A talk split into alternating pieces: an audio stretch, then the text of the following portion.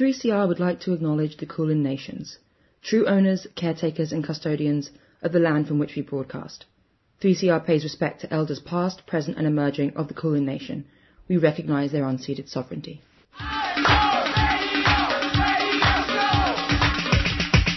This is 3CR Breakfast. Oh yeah. Alternative news, analysis and current affairs. Monday to Friday, 7am till 8.30am. Only double. Clap your hands.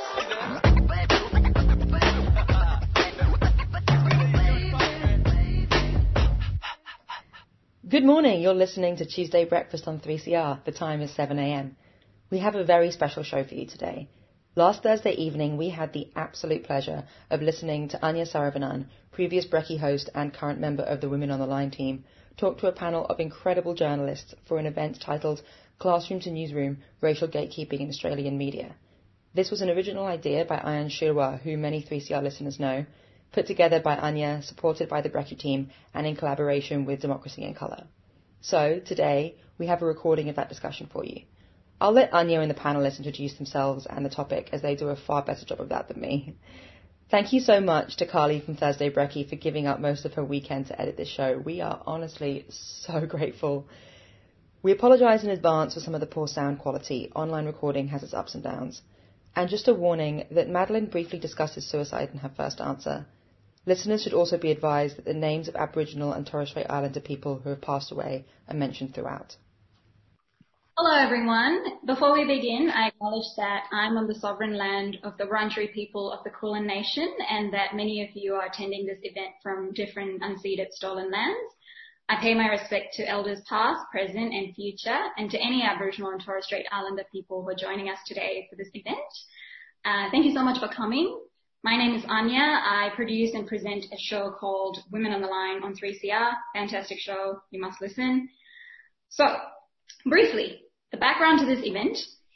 Something that's often trotted out as an excuse for the lack of diversity in any space is the idea that diverse people don't apply or have the right sort of experience or skills for that role and that decisions are made on a merits basis. And this excuse was also put on display again when the report from Media Diversity Australia came out. We want to challenge that and talk about the various institutional barriers and gatekeeping mechanisms which prevent that sort of engagement from diverse people. It's a big, broad discussion and we acknowledge that this panel isn't going to cover everything, but hopefully it'll be the start of some important discussions. I'm very excited to talk today to um, four incredible journalists about this. Our panel is Osman Faruqi, Madeline Hayman-Reber, a regional, and Jim Malo. Normally we'd be doing this in a cool space with a little bar at the side and probably have an after party, but you know, the situation is, it is what it is and so please settle in with a drink of your choice. I have, um, and I hope you get something out of it. We acknowledge that some parts of the discussion might be triggering for whatever reason, so look after yourselves, take a time out if you need. The event will also be recorded and played on Tuesday breakfast next week. So if you miss anything, it's always going to be podcasted as well. The panelists' bios are everywhere on the internet really, so um, you'll you'll know them. Uh, so I'm not going to read out their bios, but I'm going to ask the panelists to introduce yourselves however you want and talk to us about your path to where you are at the moment. Maybe we'll start with uh, Madeline. Hello everyone, I'm Madeline Hayman-Reber. Um, I'm a freelance Indigenous journalist at the moment.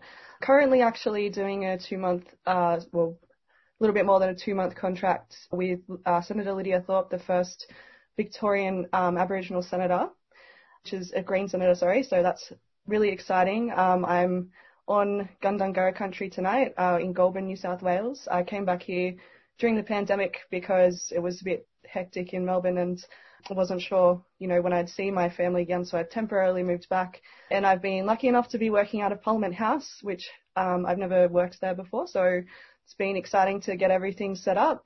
Um, before that, though, I was uh, uh, the Victorian correspondent for NITV News, um, and I moved to I moved from Sydney to uh, Melbourne maybe two and a half, three years ago to take on that role. Um, and I was the only NITV person in the SBS office, so it was really fun and exciting. I was the first um, Victorian correspondent as well, so was able to build up that contact base and stuff for them, um, and get really involved in the Victorian Aboriginal community. And now, like that's my, I feel like that's my home now. Um, I'm a Gomeroi woman though, but uh, from northwestern New South Wales. I actually grew up in Goulburn though, with my mum. Um, and I started my career at the Goulburn Post, the local paper here, when I was 17. I um, did it the old school way, so straight out of school, I got a cadetship. Um, with Fairfax Regional Digital, I think it was back then. Um, and I was there for maybe a year and a half before I was offered a job in Sydney at Fairfax Regional Digital, which was like the it's like the national kind of head of all of the little papers around the country, creating content for them. And then I moved back to Goulburn because I really hated the city and worked at um, Deadly Vibe magazine, which was a Aboriginal and Torres Strait Islander national magazine. Um, aimed at kids, so it would go to schools and be distributed kind of for free. Um, we talk about a whole heap of different Indigenous issues, and there was also a sides project which was in Vibe magazine, um, and that went to all the prisons, um, all the Aboriginal prisoners, and we talk more about sexual health and that kind of stuff in the more adult issues in in that. Um, yeah, and then unfortunately, when Tony Abbott got into government, he cut the funding to the Indigenous sector a lot, and um, unfortunately, the man who started Deadly Vibe, it had been going for about 25 years, um, was so upset that he, um, you know, killed himself, and that was really difficult. So I said to myself after that, I won't go back into journalism unless it's something that, um, you know, something that's helping the community and to continue his work, I guess. So um, I took a little bit of time off, maybe a year, um, before I moved to NITV, and that work has been stuff that I've really loved to do, telling like storytelling, um, telling the stories of my people and my community, and really amplifying their voices.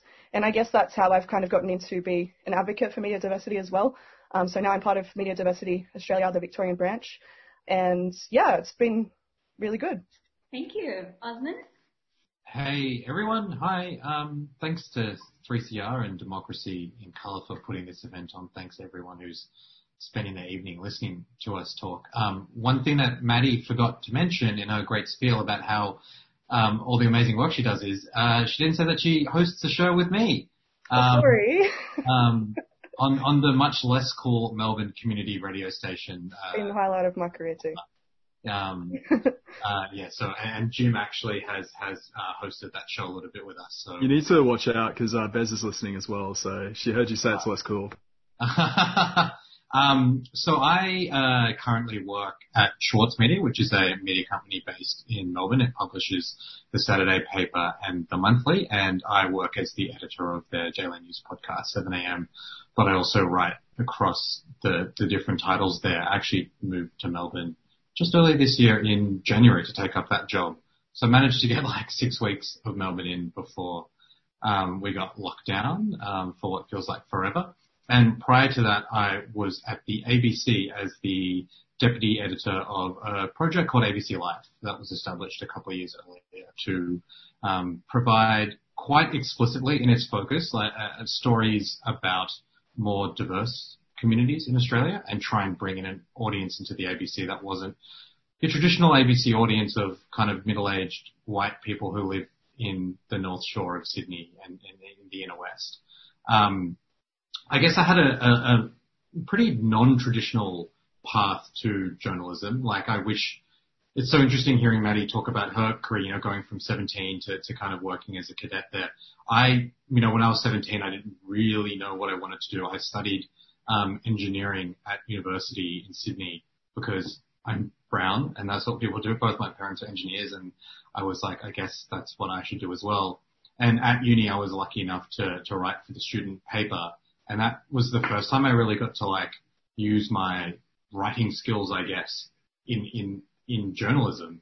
And it kind of gave me a bit of a passion for that. And I worked at FBI Radio, which is a community radio station in Sydney. I used to host their uh, news and current affairs show, Backchat, and those two things I was just kind of doing. They were volunteer things that I liked doing whilst my professional career was in a totally different space in politics actually, and I got kind of fed up with politics um, when I was, you know, in my early 20s and thought I wanted to, I, I saw a landscape in the media that was both influential in its ability to kind of tell stories and shape the conversation, but really lacking in experiences. And at that time, I wasn't even really thinking about race and, and, and the lack of focus that the media had on telling stories of people from different um, racial backgrounds.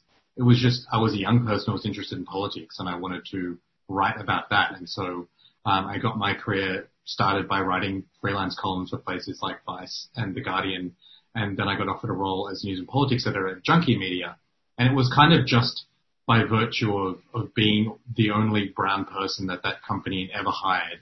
And at that stage, the only non-white person who was working in youth media in, in Australia, you know, across BuzzFeed, Junkee and Pedestrian, that I realized that this was a problem and it became something that I became quite passionate about. And like Maddie, I was involved in helping set up Media Diversity Australia, though I'm not involved anymore. And um, just, you know, been lucky enough to jump from one organization to another doing a whole bunch of stuff. But I, the reason why I kept mentioning community radio is like quite genuinely it's awesome that places like 3CR exist and can put on panels like this. And even though now I'm pretty, I guess, sort of established in my career and, and have a full-time job that I really love, I really love doing the community radio stuff because it's just been the most um, rewarding part of what I do. And I think I, we'll probably talk about it in more detail, but it's not a coincidence. I think that there are shows like Diaspora Blues um, and, and, shows like Maddie and mine at 3S at, at 3 R because it has been a pathway for so many people that have been locked out of traditional media environments. Um, but yeah, that's basically.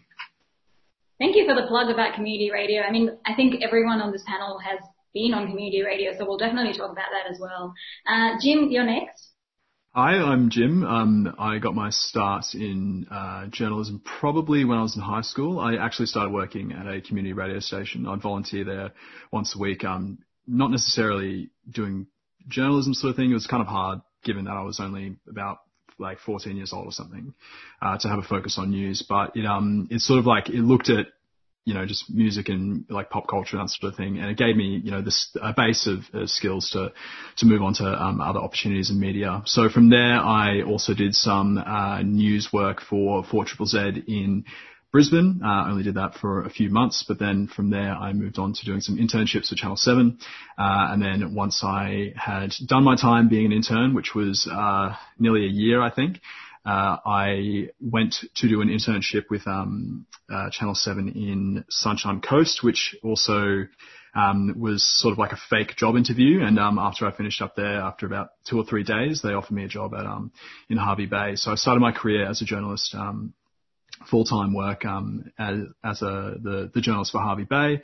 Um, that wasn't um, and I feel like all these uh, sort of uh, opportunities that I got, except for maybe for Triple Z, um, were also very dependent on uh, me having a very uh, Australian sort of uh, manner of speaking and, and, manner of being. I think that really helped me there.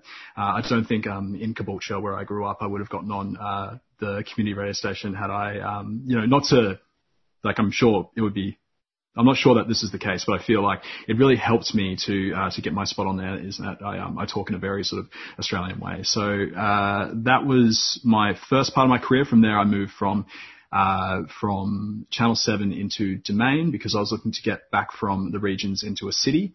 Um, and from I've been in Domain ever since. Um, so more recently, I've um, had uh, some opportunities um, in uh, Crikey. I have an op-ed published by them. Um, I've also been on Maddie and Osman's show, which is very nice of them.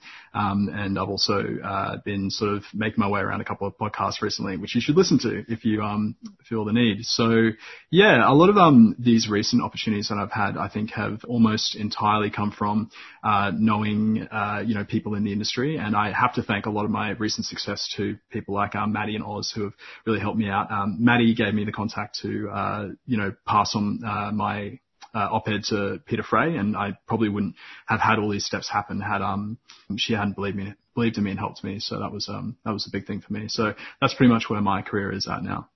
Thanks, Jim. And Reej, you know, the second I entered 3CR, you were known as the 3CR legend. So 3CR legend. Wow, I kind of love that for me. That's like probably my proudest title. Um, So yes, my name is Arij. I'm currently um, on the stolen lands of the Boonwurrung peoples at the moment here in Melbourne. And I guess my media experience is completely obsessed with community radio. So I was 17 years old when my mum um, signed me. I think she was just really exhausted by me being at home after year 12. But she signed me up to this like ethnic youth broadcasting like training over school holidays and she was like go just go do something with yourself so i went and i did it and it was this very kind of interesting interesting program in the sense that i just met a whole bunch of young people of color um, and also I was just introduced to all of this different radio stuff. So we were moved around all different community and um, we were at the SBS and ABC. Um, and that was kind of my first introduction, not necessarily to, you know, working in radio, but my introduction to like building some social capacity and thinking that this is a space where people might even consider my existence, right? It was like that, like it was that kind of elementary was my understanding at 17 years old. Um, and so I stuck, stuck it out. Like I started, we did, I did a show on SYN, um, when I was 17 to 18. Then I started university. I studied a Bachelor of Arts and decided to major in journalism. Um, and then when I was 18 years old, I got a job at 3CR, like a paid job. I could quit my job at Bonds, which was really great. Um, and I was working, uh, three days a week, 15 hours a week, but it was like, I did it as three days because I was at uni.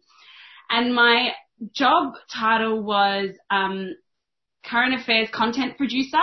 And the purpose of this project that 3CR created was because the breakfast shows, not as they are now, now it's like super beautiful and diverse, but in 20, um, 11, I think, um, 2012 possibly, they were not as diverse, I would say. And so not just in terms of racial diversity, but also in age. And so I literally was paid and they got funding from somewhere to pay me 15 hours a week to, um, come up with three 10 minute segments for three different shows interviewing young people of colour. That was literally my job. And so at the same time I was studying university, um, and what was really important, I guess, for me was that my learning and what I was learning at 3CR uh, versus what I was learning at university was like polar opposites. My experiences, like I'm sure that everyone in the breakfast team or all the current affairs crew at 3CR know Gab Reid and probably like uh, love and are obsessed with Gab Reid, but that, you know, this person was really instrumental in my learning about what objectivity is and subjectivity is. I remember one day I was like, well, at university they told me that we have to be objective. She's like, it's not real. Like, that's just, it's fake. That's what they tell you at uni to kind of just like get you in. They, you know, and that was a really kind of eye-opening experience for me. Um, and so I have been, I used to present Women on the Line. I, um, finished that role. I've done lots of training. Um, I worked at the ABC for two years. I left at the end of last year as a producer on Radio National. Um, and that's kind of my only mainstream media experience. Um, and I currently present a show on Triple R as well. I feel like this is like all Triple R crew. Um, called The Wrap. I've been doing that for the last couple of years, as well as, you know, other media stuff, um, in relation to podcasts. So I have a podcast network with FAQ and Easy Roberts Orr, and we try and, you know, ensure that our podcasting sector in this country isn't all commercial media and ABC dominated because that's pretty much what it is. Um, and that's the work that I do um, in the media. That's all. Yeah, and Arij, you also teach media and communications at a tertiary level. Yes. What does your teaching practice look like as a black woman educating media students? Yeah, so it's interesting because I left the ABC at the end of last year for various reasons, but um, the kind of big realization that I had was I don't think that I can get paid doing radio in this country as a profession, um, while also kind of maintaining my sanity, to be honest with you, and a strong sense of self. And that's just me. There's a lot of people of color out there, black people, indigenous people, whoever it might be, who actually do have that capacity. I, I, at this stage in 2020, don't have the capacity. I didn't in 2019 and nor did I in 2018. Um, and so I've been teaching at university, I've been teaching podcasting, um, but also media and communication, so not necessarily journalism, um, at the University of Melbourne and at Monash briefly for quite a few years now. And it's interesting because my class makeup is mostly um, like young white people, um, and then some international students, and there are a few like uh, local students who are people of color. I've had a few indigenous students, a few African, South Asian, East, like whoever it might be, and I think it's really difficult to prepare people particularly young people of colour for a job in the media as like a black woman in Australia, as also someone who's like escaped mainstream media actively, um, without being completely honest with them. So even this media diversity report, for a lot of my students, it was like, you know, obvious, right? They're media and communication students. They know it. But I think for some of the students, it was a moment where they had to kind of pause and question whether this is something that they wanted to do. Um, and that is the experience not of my white students. And so it is actually quite difficult sometimes to like, you know, help students become excited about this world, um, knowing that there's like two of them in the cohort who um, will probably really struggle. But I'm also conscious of the fact that they don't really have teachers of colour or tutors of colour or whatever that might be or lecturers of colour or whoever. And so I'm also conscious of the fact that the very few, I mean, I, I love all my students, but the very few who might get something more than just a regular classroom experience with me, I hope that it's like better than my university experience is what I'll say. Yeah. That's really nice. That's beautiful. And talking about, I mean, you brought up that, um, you know, the idea that question, uh, that some students question if this is something that we want to do. I've got a question for you, Osman, about that. You know, you write a lot about race and, you know, quite frankly, and I imagine a lot of backlash to that would be quite, um, angry and possibly violent. Do you think the, I guess, lack of safety is one of the major issues that prevent this kind of diversity in the space? It's a, it's a really good question. I, I think I think it's become a, an increasingly big part of the focus, and I think there's been a couple of really high-profile situations that have um, made safety and and the experiences of journalists from non-white backgrounds something that younger people that I speak to think about a lot more. And and I think there's a bunch of factors. But to answer your question directly, a real tipping point for me that I noticed both myself, but in conversations I was happy, having was what happened to Yassmin Abdel-Magied when she was at the ABC. And that was less an issue of, of personal safety, though, you know, she herself has been the victim of, of many, many, many death threats. But it was a sense of there are so few high profile people of color, right, in the Australian media landscape. Like, there's barely any. And, and when you when you're talking about Muslim people in particular, the, the, it's like a small pool. And there was a period where it was Waleed and, and, and Yassmin. Um, and when the ABC basically made a decision that due to political pressure, it was going to sever its relationship with her, that was a signal that was sent to people like us that you might think you belong here. You might even get a job there. But if you ever want to express who you are, rather than try and fit into a white mold and be as safe as possible, you, you will be let go and thrown to the wolves as soon as possible. And that was, that was a tipping point, I think, for a lot of people. And I think, you know, what Arij was saying, those experiences that so many of us have in the mainstream media are common and, and they're not safe environments for us. And then I think the, the sort of the next phase, and I think, you know, certain demographics of people experience the the kind of hard edge of this job because journal, journalism hasn't always been a public facing thing. You know, you write a story that's consumed by the public, but you as an individual very rarely uh, have been a public figure unless you're like right up there. But, you know, the advent of social media and encouragement that, that organizations give to their staff to be out there in social because that's where you will represent the brand. It's where you will, you know, find stories. It's how you get your story out there. That's made individual journalists much more, um, you know, active participants in this, in this conversation. And for a lot of them, it's helped them get jobs. And I'm certainly one of those people, you know, like I got writing gigs when I was freelancing just by tweeting about stuff, whether that was television shows or what was happening in politics.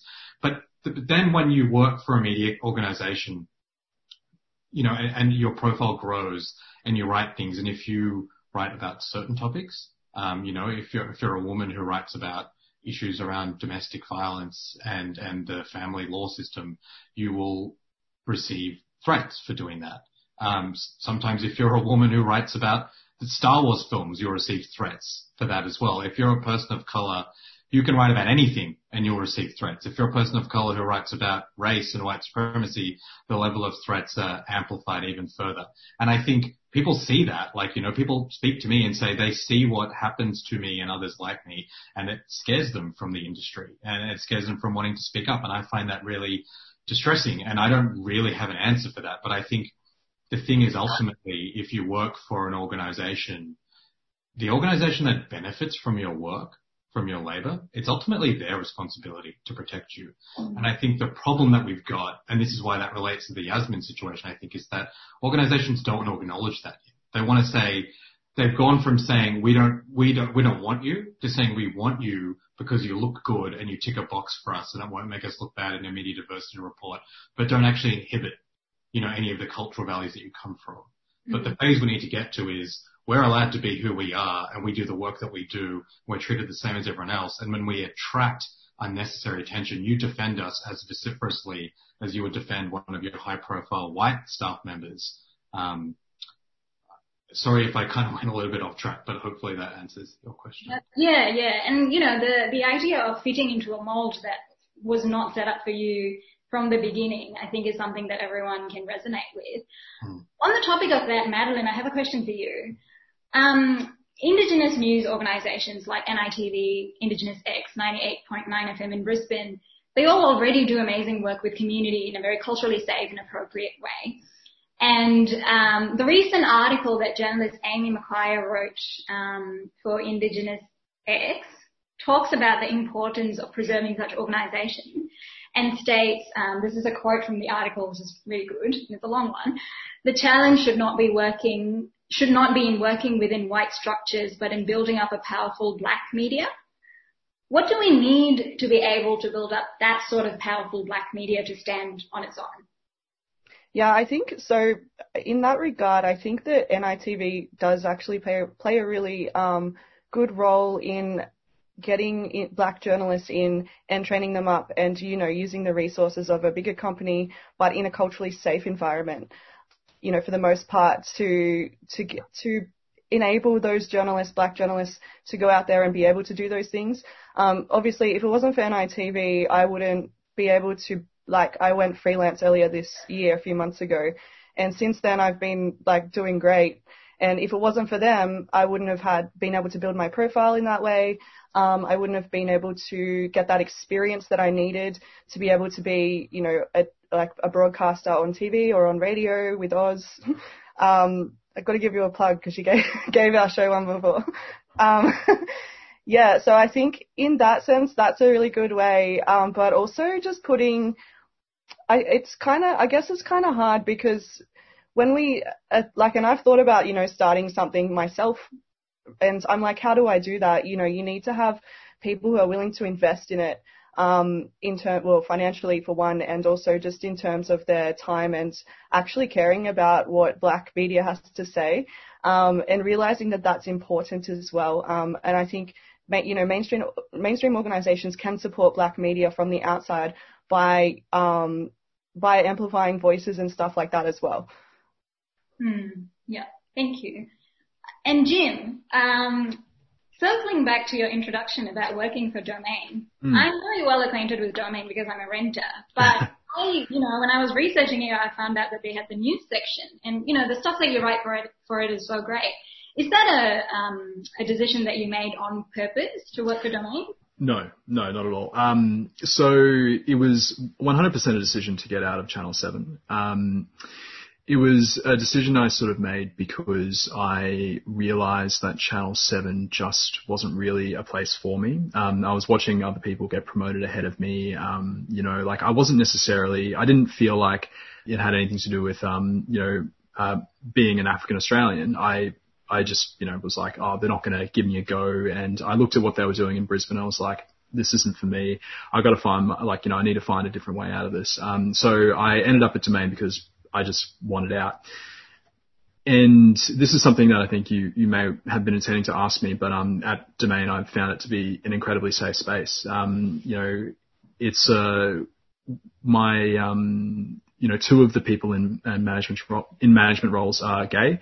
Um, we have four people of color in our um, in our team. It's mostly women. Um, it's it's a wonderful like a wonderfully diverse place. I don't have to worry about going into work there and uh, you know worrying about whether or not someone's going to write a story uh, that's um, you know like uh, what's the word something like uh, what Channel Seven does regularly um, or did regularly at least in 2018 with um, demonizing African gangs. Um, it wasn't something um, it isn't something I've ever really worried about and um, and times that um, my my white colleagues have written um, have written uh, what's the word stories about you know African Australians and their experiences in Australia and in the housing market.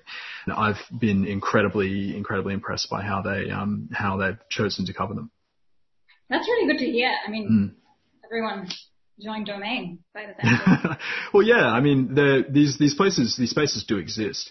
Uh, it's just that I think it has been easier for us to be a safer place for people like me, um, and you know journalists and aspiring journalists like me as well, because uh, it's a small team, um, and we're also operating with a, a, degree of independence from other newsrooms. So we don't necessarily have to worry about what, um, not to say that the Age would have any issues with this, but we don't need to worry about what the Age would would say about our hiring processes or anything like that. It's all a, a very just a uh, an insular sort of thing, and it's allowed it to be uh, a very very safe place for minorities, I think. Mm, and escaping a workplace is an um, experience I think most of us can identify with. So yep. thank you for being very relatable. Um, this is a general question for, for, anyone really. So this is something we talked about uh, just at the beginning of this event about how the lack of diversity is framed as a personal failing. You know, you're not applying enough or you don't have the necessary skills and it sort of ignores every other circumstance how can we consider, I mean, yeah, the question is, how do we make people apply? Or how can workplaces be safe enough that people will apply? Um, Arij? I was like just waiting to listen to all these insightful comments. It's really like, I just recognize I'm probably not the right person to answer a question like this because I packed my stuff and I left, right? Like I, I really did. I took my bag and my um, fake little hot desk at the ABC. And I walked out because I, you know, for many reasons, but one big reason was because I decided actually I don't think I can work in this workplace where there really aren't that many of us. And it's, you know, so I'm probably not the right person, but I would say, um, when it comes to like diversifying the media, I think that like, this media diversity report is great. There have been lots of reports before it. We all kind of know, right? Like I don't think that a report like that is for us um, necessarily. But I think one thing that possibly um, is lost in some of the discourse about media diversity is that having like enough people of color or representation, you know, the representation of the Australian like population or whatever, that's not like the ultimate goal. You know what I mean? That's the first step. That can't, it can't be the last step because that doesn't actually make sense. Like Jim was saying, talking about African gangs and that being covered in all of these spaces. It's like, yeah, that's amazing. But there are so many people who are not African who, you know, have worked in newsrooms and who have covered the stories of my community and have completely butchered them. And that, that's not just because they're people of colour or they're of a minority background or whatever. It doesn't actually mean that they're going to do a good job. Nor does it mean Africans who work in that space are going to necessarily do a, do a good job, right? It's about what that system is, what that what that institution is, what it's meant to be. Um, and also, I think one really important point that was made by Osman is that your workplace has to fight for you by nature of your existence in this white supremacist society that we live in, right? And like, I'm not trying to go all that way. I mean, we're on 3CR, I can say whatever I want, but like, white supremacy is something that people don't like to talk about, but it's something that, you know, working at the ABC, we did talk about post um, what went down in New Zealand, and that was a conversation about how do we cover white supremacist terrorism in in this workplace, and that genuinely was a conversation that was had between staff and whatever. Um, but then I think about like an institution that is predominantly white, like what could it be but one that is white supremacist? And so it then becomes quite confusing when we do have these conversations and what is considered neutral and whiteness being considered neutral within the context of institutions like the ABC or, you know, in some context, the SBS and other other media institutions. So in terms of like who's like should, how do we get people to apply? I don't necessarily know how to convince someone to apply for a job that I left is the point that I'm going to make. So that's not a yeah. productive answer, but that's all I can say. Um, I have something to say about this too. So I, have said this like, you know, for ages. Uh, we need to have people in positions of power who are people of colour, um, and especially, I guess, for black journalists to have, um, you know, Aboriginal and Torres Strait Islander managers that we can go to to feel safe, um, or even like we talked about at NITV. I mean, NITV has, um, they're really good, and it was great to have managers who were also black. And we talked about, you know, even having an elder in residence to make it even more culturally safe for staff who just wanted to go sit down and have a yarn with an elder um, over anything at work. It could have been like a story we're working on that was difficult for us, um, or just to like, you know, something that went down at work. Um, and I think that's really important. And obviously no workplaces have that. So people, I know black journalists from other organizations who will come to me or come to one of my friends, uh, like who's also a journalist or something, to talk about something that happened in their workplace, but there's nothing you can really do about it um, being on the outside except give them advice on how to deal with it. And that's really difficult. So I think having those people um, in positions of power and management and who can advise um, other managers what, you know, what is culturally appropriate and not appropriate is really important. Um, we've had this, you know, at, at, SBS, I'm sure everyone saw what went down with a few of our ex-employees talking about our experiences um, going through the SBS side of things. So the media diversity report didn't actually include NITV in its report because, um, you know, SBS as a big organisation often hides behind their numbers for NITV, saying, you know, we have this many Indigenous employees, but then when you look at their actual newsroom, they have, I don't think they have any at the moment. Oh, yes, they have one, as far as I know, um, who is Indigenous, and that's fine, but well, it's not fine, but looking at their management structure, someone quickly pointed out on Twitter that all of their you know, top managers are all white.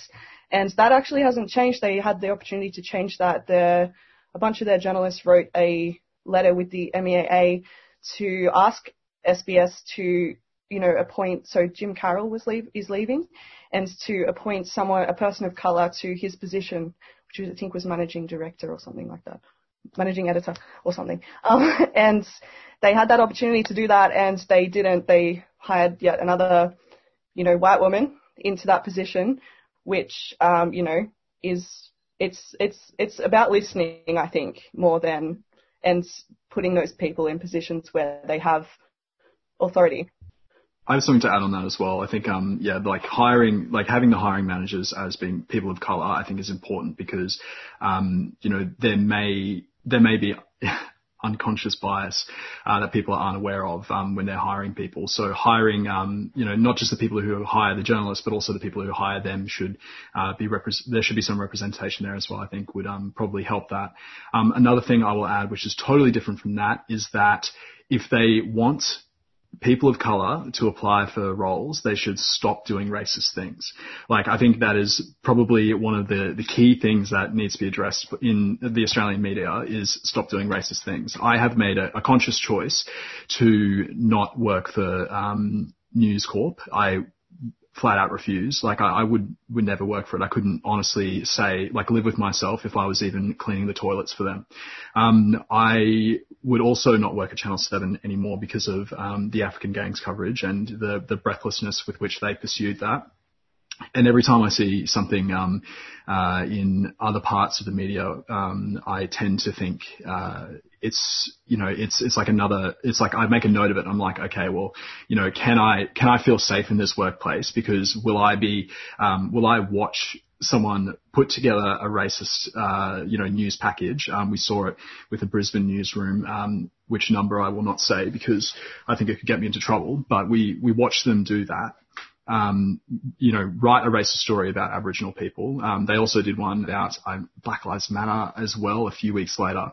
And as far as I understand, uh, the the feeling in these newsrooms is not, oh my God, we um, we screw this up. We you know we've caused like a you know this is a, a bit of a faux pas. They're like, don't we have a point? Like, can't we say this? Aren't we allowed to?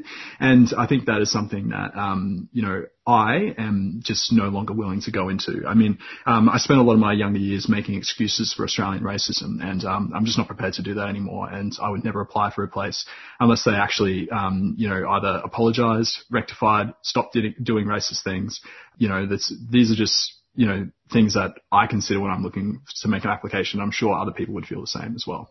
Mm. And I guess, yeah, I mean, the sort of consequence of that, because I'm not a, journalist in, in, the sense that I don't use that to pay my rent, but, you know, in my field, when I look at places, when I start taking off places that have been, you know, um, told to be racist or they have some sort of a weird thing going on, it narrows the pool of places I can actually apply to, which then you know, obviously affects the diversity of these places. So, and I really enjoyed your article um, on Crikey about, you know, headlines being racist as well.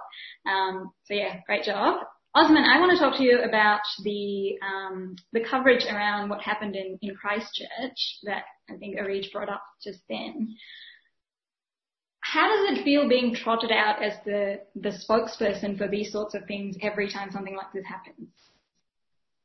Uh, it's it's funny, right? Because there's two sides to that. On on one hand, you're like, uh, maybe, maybe I'll just tell you a story, right? So when you're when you're one of like less than five Muslim journalists at the ABC, um, and something like that happens, it's very very interesting because you you sort of simultaneously see people grapple with this idea of like I kind of feel like in 2019, I should be asking you to say something about this, right? Can you like write an opinion for how this makes you feel or can you put me in touch with people in your community who can talk about this for me? Uh, do you know anyone in, in Christchurch who I could speak to, right? That, that they want to, they, they see the benefits in that diversity.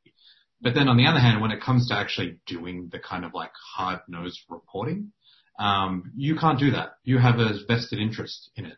And, you know, and when Arij was talking about the conversations that happened after Christchurch at the ABC, no, so every single reporter that every Australian news outlet sent to Christchurch was was white, um, and that's relevant for two reasons. One, it's bad journalism um, because you're talking about a group of people, a community, and and victims and survivors who are overwhelmingly migrants who come from South Asia, from the Middle East, from, from, from African countries. Sending Jim Smith, uh, sorry, no offense, Jim, I just picked a random white name, um, to, to go and try and make connections to these people and get them to talk to you is the stupidest thing you could possibly do, right? But in these, in these discussions that we had at the ABC afterwards that were reflecting on, you know, decisions made by the ABC that a lot of the staff at the organization or people of color and a lot of the Muslim staff thought were bad decisions one former senior, really, really senior, really well known foreign correspondent said, well, why would we send Muslims uh, to cover Christchurch? Um, you know, this is a story that you have skin in the game on, right? And, and it goes to that question, you know, of like objectivity, subjectivity, but this guy couldn't get his head around the fact that like, this is a white supremacist terrorist. You're white. You have skin in the game. You know, not not that you're pro-terrorist, but this is not a story, and and it's this ongoing question of neutrality. And in all these organisations, neutrality is equated to whiteness, and anything outside of that is is seen as having a bias. And I found it really frustrating. I, actually, it's so interesting hearing you talk about this stuff, Arij, because it's not often that you hear someone who has experiences that chime so much with you at an organisation like that. So it's actually kind of cathartic, uh, sort of like free therapy um, hearing you say this stuff. Mm-hmm. But but the issue, I, I mean, I guess to, to tie this off on what everyone else was saying earlier, I feel like there's two different issues in the Australian media landscape when it comes to this. Like one is yes, the lack of diversity. And like if we had more Muslim journalists, would we have better storytelling and more nuanced analysis of all of these issues of post Christchurch white uh, supremacy? That's a probably. I think we probably would, and I think that in and of itself is a good thing.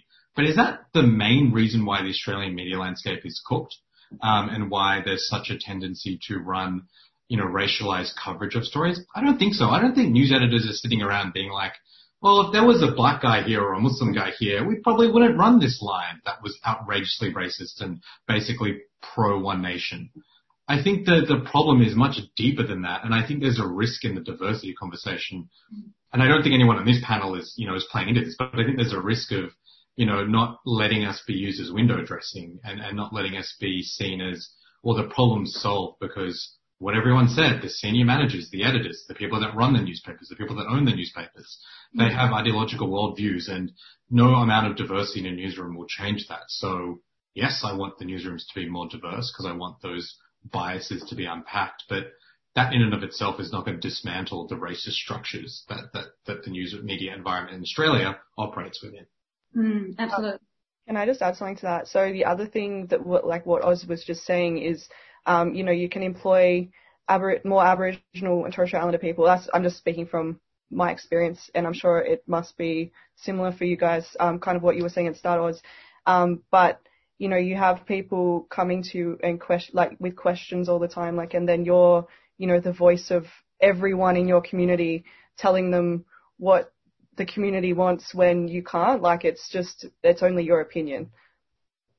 Mm, absolutely. Uh, just one story on that. Like a workplace I work where I was the one non-white person. One of the video producers was like, "Hey, I've just done this sketch video, and um, and and and it's about Rosa Parks. Like, can you watch it and tell me if it's racist?" I'm like, bro, what do I? I mean, what do I know about whether it's rape? Like, you know, like you should be able to know that. It's not on me. Yeah. Anyway, it's just wild. I'm sure that stuff happens to all of you guys.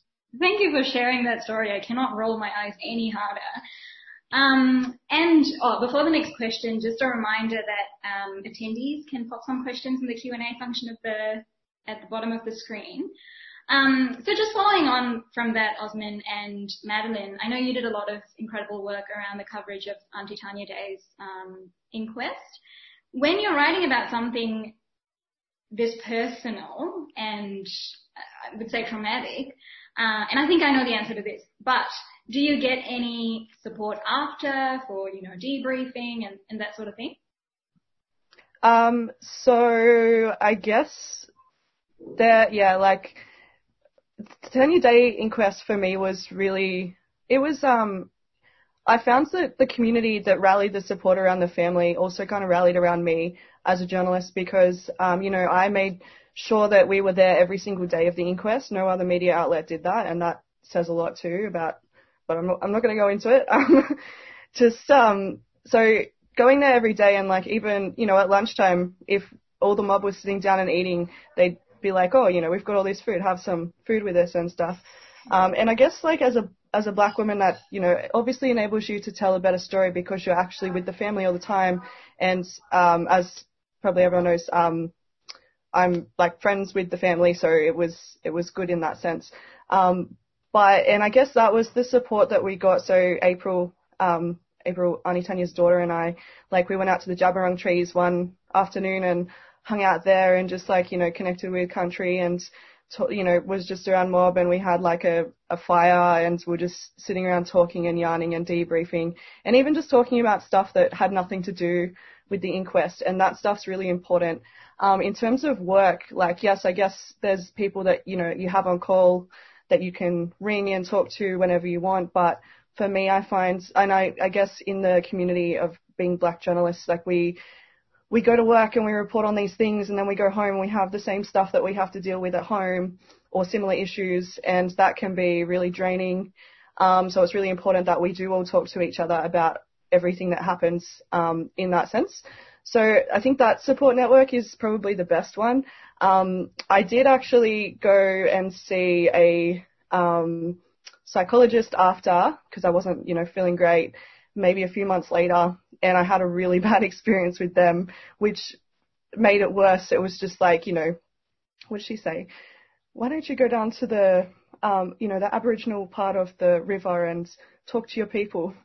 I was like, okay, thanks. Um, so I, I find that the the mainstream ways of dealing with stuff aren't necessarily helpful to black journalists. Um, the better way for me to deal with things is to talk to my own community and have that support from also from black journalists. Mm.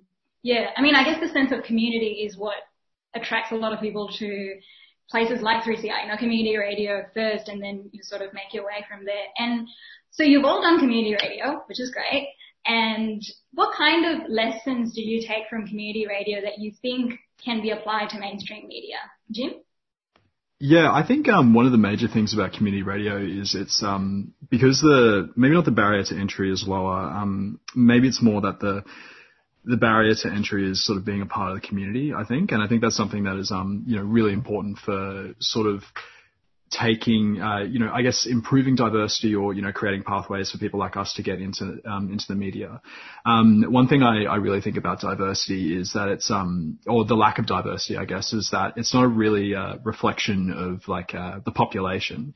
It's a reflection of power and those who hold power. And I think it's pretty obvious, um, where power lies in Australia.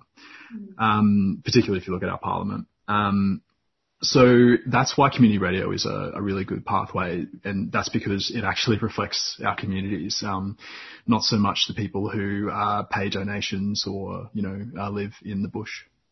Mm. And Arij, I've um, hyped you up as the 3CR legend, so I'm interested in your thoughts.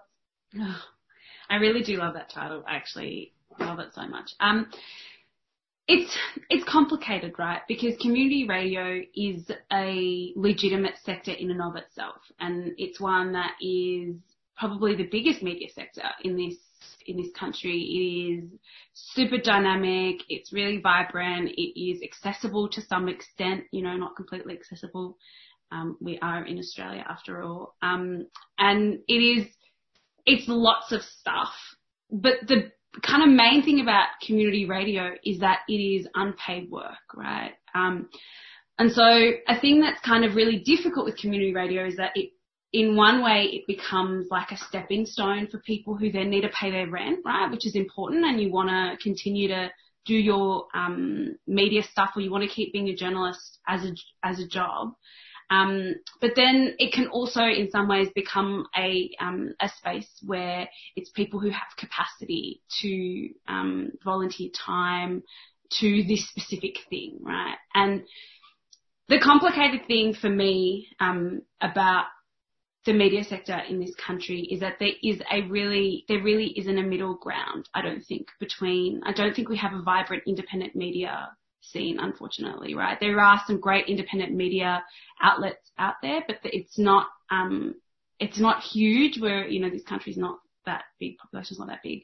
Um, and so media ownership concentration is really, really high. And so what ends up happening is that there's a few different institutions that you can work for, um, without selling your soul and there's not that many jobs. Um, but your heart is probably at most ease within the community radio sector but that's not the work that's going to pay your bills. And so you, you, there is kind of like a little bit of a kind of push and pull about that that can be really, really difficult. But I think the beauty of community radio is in the fact that you don't necessarily get paid and that you're there for a reason that is beyond just social capital, that is beyond just like, um, you know, being a stepping stone. Like if you are persistent within the community radio sector, you learn so much.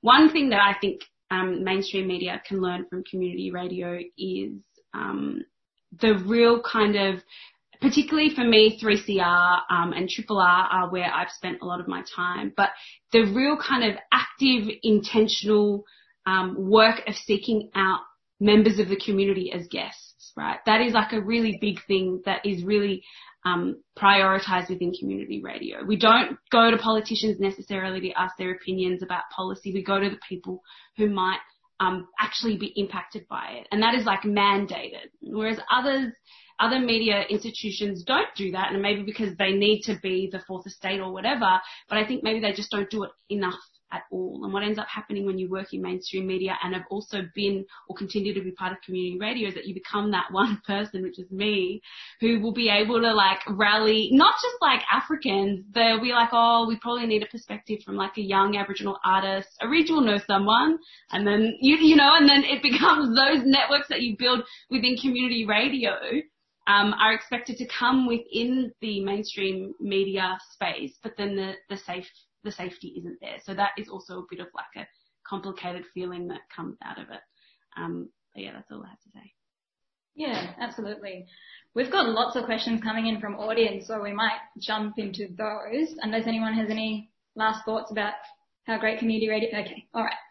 Um, the first question from an audience member is: So far, your panelists seem like native English speakers. What's your take on the role, challenges and opportunities for non-native English speakers? And the experiences are different from native speakers for a number of social cultural reasons.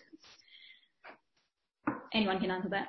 I can, um, I'll start. Um, working for Channel 7, um, even as a native English speaker, um, I had to spend a lot of time redoing uh, voiceovers. Um, I think it's it is incredibly challenging, and I think until people um, are willing to put in the extra work to actually, you know, support people who are not native um, English speakers, um, it's just not going to be a safe space in places like television because there is so much pressure and so much time, um, you know, that goes into it um, to to make it like seem perfect. And I think um, like part of the issue is is that we hold up um, whiteness or you know Australianness or um, being you know prim and proper and well spoken as like a, a gold standard, and even saying well spoken is like a you know it's kind of wrong because like if you if English is your second language, um, you know you speak it how you speak it, and that's there's nothing wrong with that.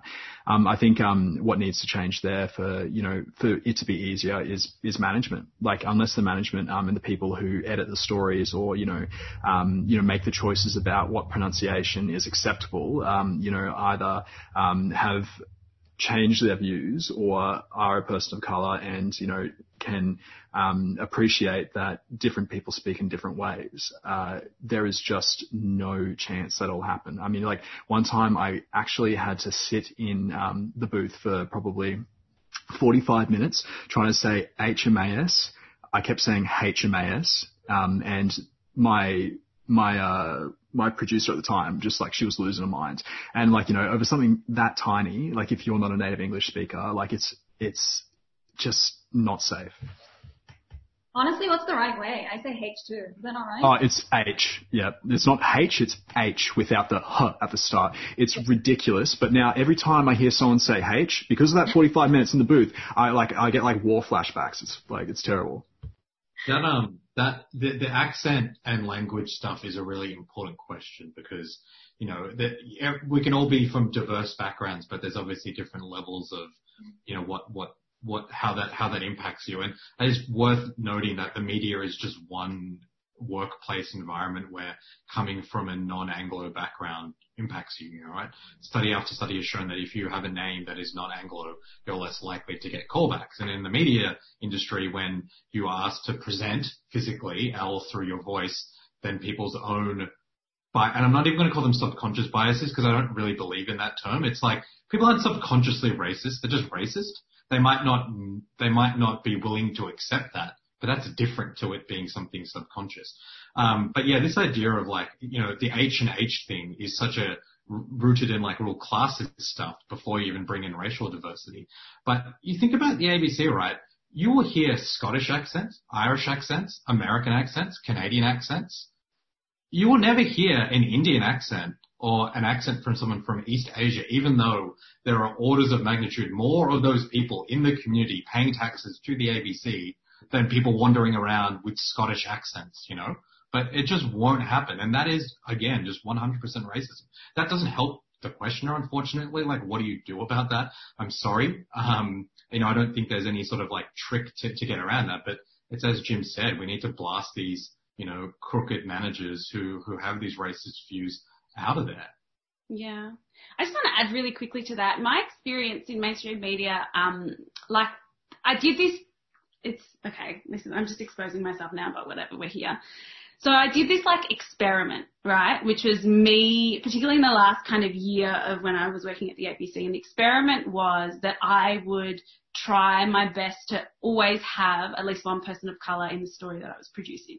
Didn't matter the content. Like sometimes they'd give you a book or something and so you have to interview the author so it wasn't, you know, possible. But like, whatever the story was, whether it's an academic, because you still kind of have to align with the values of Radio National or the ABC or whatever.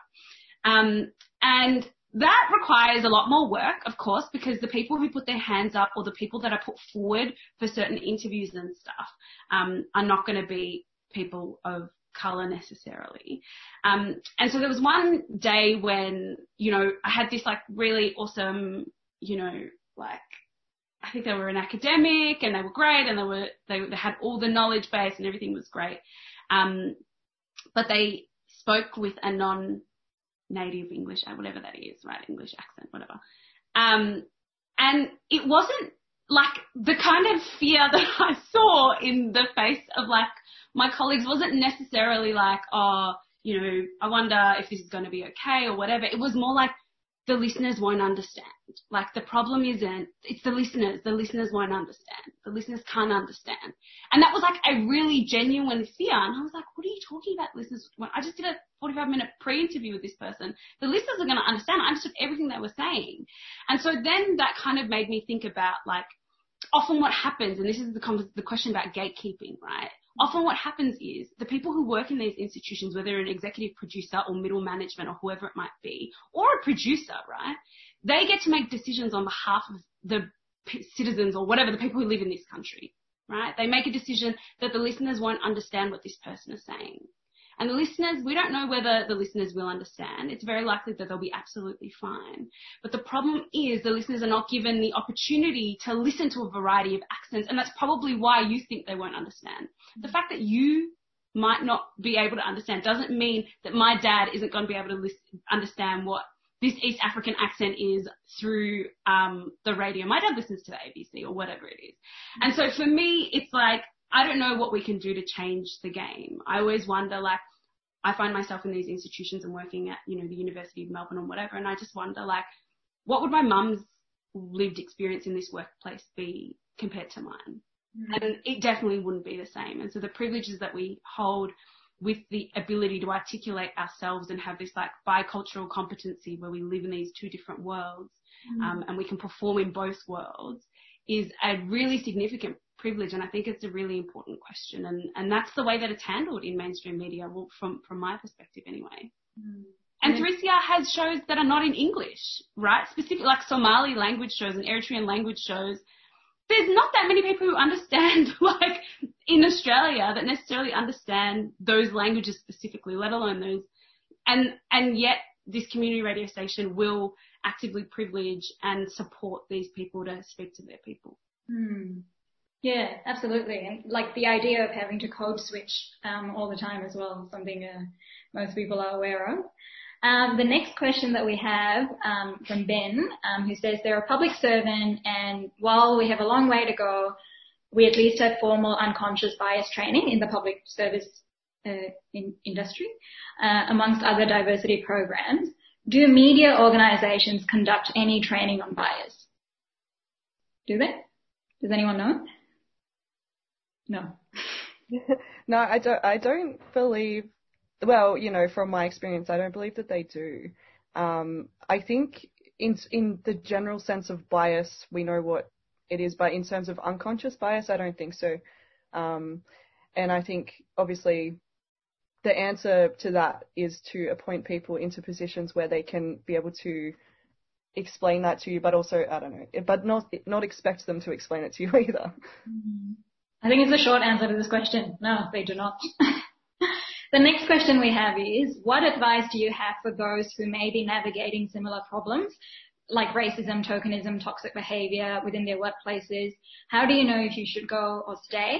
And what helped you make that decision? And what would you say to people who fear backlash for speaking up? Those are four questions in one question, but sure. Uh, does anyone want to answer that? I'm just going to have to point at people. Osman? Sure. Um, it, it is hard because there's not an obvious answer to it, right? Like I think we've all been sharing our stories, and like I mentioned before, Arij talking about her experiences. That's the first time I've really heard someone that I can connect with.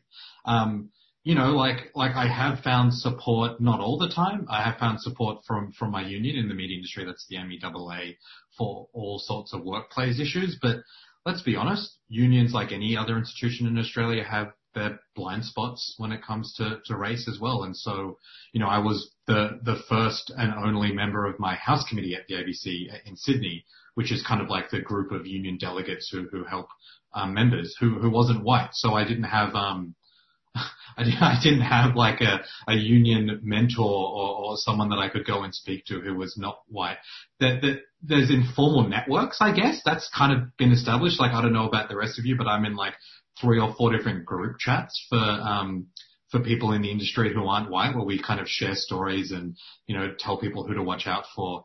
I often sometimes, and I don't mind this at all, like I hate random DMs from anyone except for non-white people who like have questions about how to like manage a situation or get ahead or just want to bounce an idea off me. And look, that, I'm obviously not I'm not an industrial relations officer. I can't, you know, fix every issue, but I've gotten a lot of help from people who are more experienced than me in the industry, and I've had more success talking to them than any formal channel or any formal avenue for workplace resolution. So, and I'm pretty sure most of us are pretty like supportive of that sort of stuff. Like I know that, that Maddie and Jim have done that stuff and Arij teaches people and I'm sure deals with stuff like this a lot. If so you in particular, if you want some advice, message one of us, message me if you want.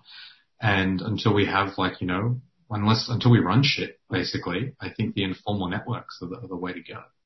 Mm. Thank you. The next question is about working in a white dominated media industry. Um, the question is, how do you balance self-preservation with the desire to actively push for change within a system? Jim, do you want to take that one? Yeah, sure. I'd love to. Um, yeah, I I'd love to answer the question to say I don't really know. Um, I think it's something that you need to check in with yourself, um, you know, constantly to see how you're feeling. Um, you know, it's not every day that you're going to have someone say something like totally messed up to you. It's not every day you're going to get a little microaggression. Um, you know, so it can be very tolerable um, most of the time, I would think. Um, but it's uh, similar to how you exist in a in a white dominated society. You know, you need to you know pick your battles and, and choose when you think you can make a difference and and you know actually um, you know affect change. Um, one time that I you know I feel very proud of affecting change was um, there was a when the uh, remember the young LNP from the Gold Coast? They were um, they did that video where um, one of the the people there one of the people they interviewed says, oh, I'm a bit of a lefty myself, but, you know, said something really, really racist about um, Indigenous people, right? Um, the headline on the Brisbane Times said, um, you know, uh, young LNP in trouble for racist in quotes. Um, you know, uh, what's the word? Uh, racist uh, you know, video or remarks or whatever it is. And, you know, the fact that it was in quotes really set me off. And I, like, I picked up the phone and I, I called the, the website producer, um, cause I used to work in the Brisbane Times. So I started in Brisbane Times, then I moved down to, um, to Melbourne to work at the Age. Just, I didn't say it before, but yeah. So I call, I know him well and we're mates and I gave him a call and I said, look, mate, like blind Freddie can see that it's racist. You don't need it in the quotes. It is obviously racist to say something like that. And, you know, that's a time where I, you know, affected change and I, I felt good about it, you know. Picking every single battle over tiny things like that is just going to wear you out and you need to like, you need to make sure that you think you can actually make a difference and it will be well received. Uh, I think when you, uh, when you want to try to actually, you know, try to affect the change and, and, and yeah, that's pretty much it. Mm, thank you. Um, and Osman, I understand that you have to leave now, so thank you so much for joining us this evening. Um, Very sorry for the sudden getaway, just slight work emergency, um, but this was so good. Thank you so much, everyone. Enjoy the rest. It was great. Love the questions. Love you all. See you. Um, the next question is, how can those from minorities create space for themselves in media? With paid media jobs shrinking, what do you think the future holds, and should we be innovating to create space for ourselves? Arij? Um, yeah. Uh, yes, I actually think we definitely should be trying to. The thing is, um, that takes a lot of work. And I think Madeline was saying that before, like, she was like, yeah, so I was thinking I'd start one as well, but you know, it requires, and I think all of us have, I don't know, um, I don't know about you, Jim, but 100% I have been like, yeah, no, nah, I'm going to start a media company. Yeah, that's what I'm going to do. And I'm going to hire all of these amazing people. I have like two students who would be so good. And I've got this list of people and then we would invite them into the fold and we can create this amazing thing and whatever. It's, it's definitely not easy, right? Like that is the kind of, you know, that's probably the reason why independent media in this country is, is not particularly, um, flourishing. Mm-hmm. Um, but what I would say is the fact that there are shrinking jobs within the media industry should not stop someone who actually really does want to be part of this um, industry, right? Like I think that there are ways to get in to this um, it, they're difficult and not everyone has, not everyone can go into it depending on wherever you want to work, but there are ways, right? It's not impossible. At university, they tell you that 10% of the student, you know, 10% of you will get a job in the media, the rest of you are going to work in PR. Like 10% of you, if you're like badass community radio people who are, have been doing this work for a long time already, who have amazing ideas, who might have connections, who might want to email or message one of us or whatever, there are ways that you can enter that system. The thing is, you have to decide whether it's something that you want to do or if that's the best place for you to um, like perform, right? Um, whether you think actually I can do all of this. Um, and the other thing, the other kind of point that I would make um, with regards to like starting our own stuff, it doesn't have to be big, right? You can being a freelancer is you being your own like um, boss, right? It's a difficult career path, of course, but it is something, right? You're making a statement about you being the mo- like you being the one who moves around and not being beholden to a particular institution or representing a particular institution or whatever. And that's a really big point and a really big step to make. Um, but also you can do smaller things like um, myself, Izzy and Beth started Broadway because we were like, let's just try, you know, podcasting is a thing. Podcasting has always been a thing. Um, but let's try and move this podcasting world away from just being by yourself and it being this very kind of neoliberal thing where you're like this famous podcast host. Um, and then the only kind of alternative is doing a podcast for one of these media institutions. And so we were trying to find a middle ground and we've got a few podcasts that are coming. I'm working on something with someone who's awesome and it's slow, but at least it's something. And so that's what my suggestion would be, would be like try, don't like overwork yourself. Mm. Um, and if you want to make it in the in, in the institutions and if it's something that you feel passionate about, like I'm sure that you can, I'm sure that you can make your way into those systems and do some really good work. Mm, absolutely. And Madeline, the next question is for you specifically. Um, and the question is following on from Arij talking about unpaid work in community radio. You talked about your pathway to radio where you had media opportunities through paid traineeships and internships. For young First Nations people and people of colour that don't have the privilege to study journalism at university, how easy is it to get paid traineeships and internships? And are these valued as much as degrees when trying to get jobs in media? Yeah, so um, first of all, I don't, this, uh, so Read the Room is the first time I've actually done radio um, properly, so I don't know too much about getting into radio. Um, but I didn't um, go to university. I did a cadetship, so I just basically I can speak to like print, and I guess if you applied the same principle to radio, um, I think it could be worthwhile. But basically, I just harassed the editor of my local paper. I just kept sending him like relentlessly in high school, sending him stuff that I'd written until he said, "All right, I'll give you a, like I'll give you a job, like or an interview at least for a job." Um, and that was the old school way. People still, um, and that was how, yeah, well, I'm 27 now. That was what, 10 years ago. So people were still doing degrees to get into journalism.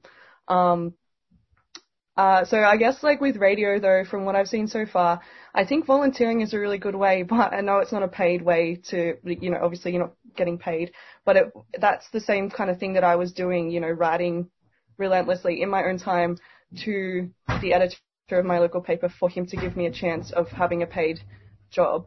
Um, and I know that sucks and it's probably not the answer you're looking for, but that's honestly just the media in general.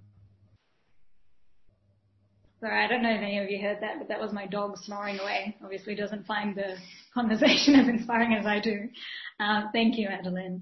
Uh, the next question is, should those aspiring to work in media tolerate tokenism to get ahead? I feel like Jim, you'd have something to say about this. Yes, I do. Um, I think if you want to, you can. That's fine.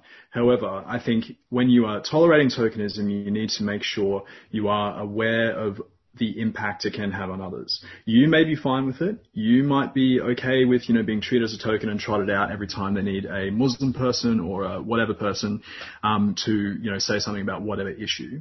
But others may not be, and you need to be conscious of that. Um, I I think that one of the things um, we need to keep in mind as people of color is that um, there needs to be a, a degree of solidarity with um, you know how we how we act and how we treat each other and how we also uh, respond to uh, white power structures. And I think um, by uh, selling, you know, or maybe not selling yourself out, or but you know, sort of selling yourself short to get ahead. I think is um, is one way that you um, can degrade conditions for other people because they see you as a person of color accepting poor behavior.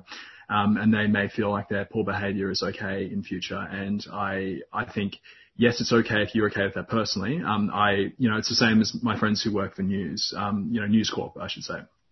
I don't, um, you know, I don't begrudge them of their um, their agency and their choice to do so, but um, it's just not something that I would personally choose to do because I would rather have solidarity with um, all all the people of color who are in the media and other industries.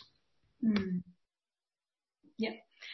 The next question is, um, how effective do you think the diversity and inclusion forums or discussions happening across media organisations will be?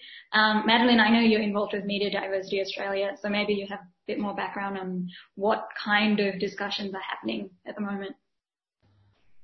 Uh, yeah, I can speak on like kind of what panels and stuff I've been on. I think that there is a lot of discussion. It's really good. I think the Black Lives Matter movement honestly has really made made people pay attention and sort of open their eyes, especially in the media, because the you know obviously the media is reporting on it all the time. So the people who work in the media are more interested in learning more, and also thinking about their own personal ways of how they can, um, you know, amplify the voices of their colleagues, um, make their workplace more inclusive, which is really good. Um, so uh, that's the feedback that I've sort of been getting. Um, and I think even the fact that they've been having these kind of panels, um, I did one for the ABC a few weeks ago where they just, uh, we talked, it was like an in, you know, what do you call it, an in-house one. Um, which was really good, and I, I find that a lot of organisations are doing that. So I do think that it does make a difference even just talking about it or even if you're like in an organization getting your manager to maybe put one on um, and inviting people to speak um, yeah mm. I think it's definitely helping working going somewhere mm. yeah yeah uh, the next question is racist is always in quotes and the press council has been pretty consistently useless in response to complaints about racist coverage is there anything you'd like to see change regarding industry standards and how they're managed? Open to anyone. I think that um, every single newsroom in this country, um, this includes community radio, everyone needs like anti-racism training because I think that I think and, and it needs to be done by like the right people because I think that this is going to be an industry post Black Lives Matter. I think that we have really kind of poor racial literacy in this country generally. There isn't very healthy kind of discussions about the real kind of colonial and genocidal history and present of this country in schools, at universities, like, and so I can't imagine that someone who, you know, might go through uni and, or might go through a cadetship or whatever and ends up working in mainstream media is really going to have a really sophisticated understanding necessarily um, of race in this country unless you are a person of color and haven't had an option but to experience it, right? And so I think that um, the expectation that you know that we come in and we fix that is is not okay. I think that there needs to be some really proper, like in-depth anti-racism training, just because I think the understandings in this country and the relationships um, between like racial groups and stuff like that are not very well understood. I just don't you know, I've seen it in newsrooms, I've seen it in the workplace, and I've seen it at university and whatever, and it just doesn't seem like there is a sophisticated understanding. So I think that is like a really important first step for there to be an acknowledgement that actually we're not experts in this, and actually we suck at it, right? We're the furthest thing from experts. We're really, really bad. We don't, you know, I might be the editor in chief or I might be the, like the head of the newsroom, right? The chief of staff or whatever, whatever and I don't have a proper understanding of like racism and anti-racism. I don't really know what the history and the current circumstances for certain communities are in this country. That is such a like that's such a gaping hole of knowledge. Um, and then what ends up happening is that certain people have to plug that gap. So that for me would be really important for all staff, um, for that to be like a priority and starting with proper anti-racism training and his, history um, with respect to First Nations people in this country. I think that that is like the first step. If every newsroom could do that, and then kind of work our way. Yeah. Mm, absolutely. And the next question, um, I really love this question. I'm excited for this. How important has social media been in helping you get your voice heard and demonstrate your talents? And in getting more non-white, non-traditional voices heard in particular? And what social media should one aspiring media person focus on? Um, I can answer this if you like. um, I found that, so for me, journalism is sort of activism in a way, um, because it's a way of I don't know, of engaging a bigger audience. Like you can really sort of write to the way people think and get them to think in a different way, I guess. It's kind of manipulation in a way. um, but I think, so for me, Twitter has been really good because, um, I just, I've always been someone that will just say what I want to say. Um, so to sit there and be able to have that platform where I can just say whatever I want, I see Jim laughing, um, is, um, has been really important and it has been a way of getting my voice heard um, because I feel like that's a lot of people. If you say something, if you have something to say and you say it, you know, staunchly and um, you know, like as fact, then people are going to listen to you, and especially white people are going to listen to you. And I found that that's been my most effective way of getting my point across and getting um, communities' messages heard. And yeah, yeah, and I feel, um, Jim, you might have to add on because I love your tweets. They are very funny. yeah, uh, thanks. it's always really scary if someone says like, "Oh, I've seen your tweets. I really like them." I'm like, "Which ones?" You know, like, but um, yeah, I I agree. Actually, Twitter is a, a very you know, if you want to network with other people of color in the media, I think Twitter is probably the best place to do it. Um, you know, like I uh, Oz actually reached out to me after I had a big tweet, uh, you know, t- uh, calling Sam Newman a clown. You know, like it's like a like that. Was, that's actually how it happened. Maddie's laughing at me, but it's like that. That's like you know, as silly as it sounds, like you know, flash in the pan moments like that can actually, um, you know, like help uh, push you along. And so I think making sure you network with other people of color through Twitter is probably a good thing because you know you can sort of bypass all the all the um, uh, I'm trying to think of, I'm just going to say bullet because I can't think of another word, but like, you know, that you have to deal with in a, in a newsroom, you know, there's no, um, existing power structure there that you have to sort of like, you know, work your way through to, you know, um, get heard. It is a, it's almost neoliberal in like the purest sense. It's like, you know, if it's like a good tweet, it'll do well. And, um, you know, from there, like, you know, you reach a, a wider audience and, you know, people who, um, you know, you'll, people who you, I guess, need um, to to be seen by will see you. I think also uh, just on what Jim said, like Oz and I, we have followed each other on Twitter for like I don't even know how many years, like years and years and years and years. Um, and then we just became friends through Twitter because we liked each other's tweets, and then we like you know became friends, and then he was moving to Melbourne, and then yeah, so that's like and out of that has evolved a, a amazing friendship, and we also have our show together now, which has been awesome. Um, and I think, and same with Jim, like, uh, I met, like Jim and I followed each other on Twitter. Then we were at the same work event. We already had that relationship from online. So we became friends and like, it's, it's really good, you know, to connect with other journalists that way and especially journalists of color, um, who you may not usually approach or whatever else. And, you know, it's a lot of banter and back and forth. And yeah, like I always encourage people of color to DM me um, become my friend, especially black journalists. Always trying to build up other people's profiles because I think if you have any kind of profile, you should be, you know, helping other people of color come with you. Mm, yeah. And what is your Twitter handle for people to follow? Mine's at Madeline Hayman. And Jim? I'll pop it in the chat. Mine is um at the Jim Malo. It's like like T H E Jim M A L O. Mm. And Arij, do you have Twitter as well? You do. But yeah, I, I do do that. Um, yeah, conversations about social media are kind of awkward because most of my socials are private. But my Instagram's now public. I was convinced by friends to do that. I had to archive lots of stuff. You can follow, yeah, you can follow me on Twitter if you want. That's fine. You kind of have to be open to this now. Sorry? You're a celebrity, so you know, these yeah. Um, someone just commented on the chat box, Jim, that they love your tweets as well, so no pressure. Um, but keep going. Um, we've got two more questions. I'm very aware that we're reaching the end of the um, conversation. Um, the next question is, how has the panel dealt with important stories or topics like Palestine, white terrorism, etc., being spiked or de-incentivized in the newsrooms? Um, I think the latest thing that happened to reach, you know, with the hard lockdown of the towers, um, you might be, you might have some thoughts about this question about how this kind of important stories are being spiked or de-incentivized in the newsrooms. Yeah, it's it's um, it's really hard to like this. I'm gonna start crying. No, it's really hard to feel like what you care about actually matters in this country when you're not a white person.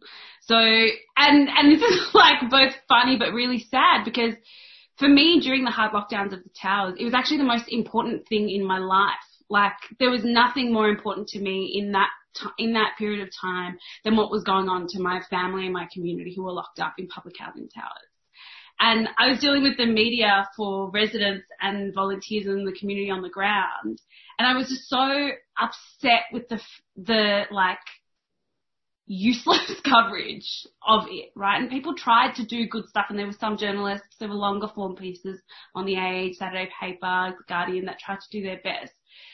But it got to a point where it just became this rolling news story, which I understand, like that's a newsroom and it is what it is.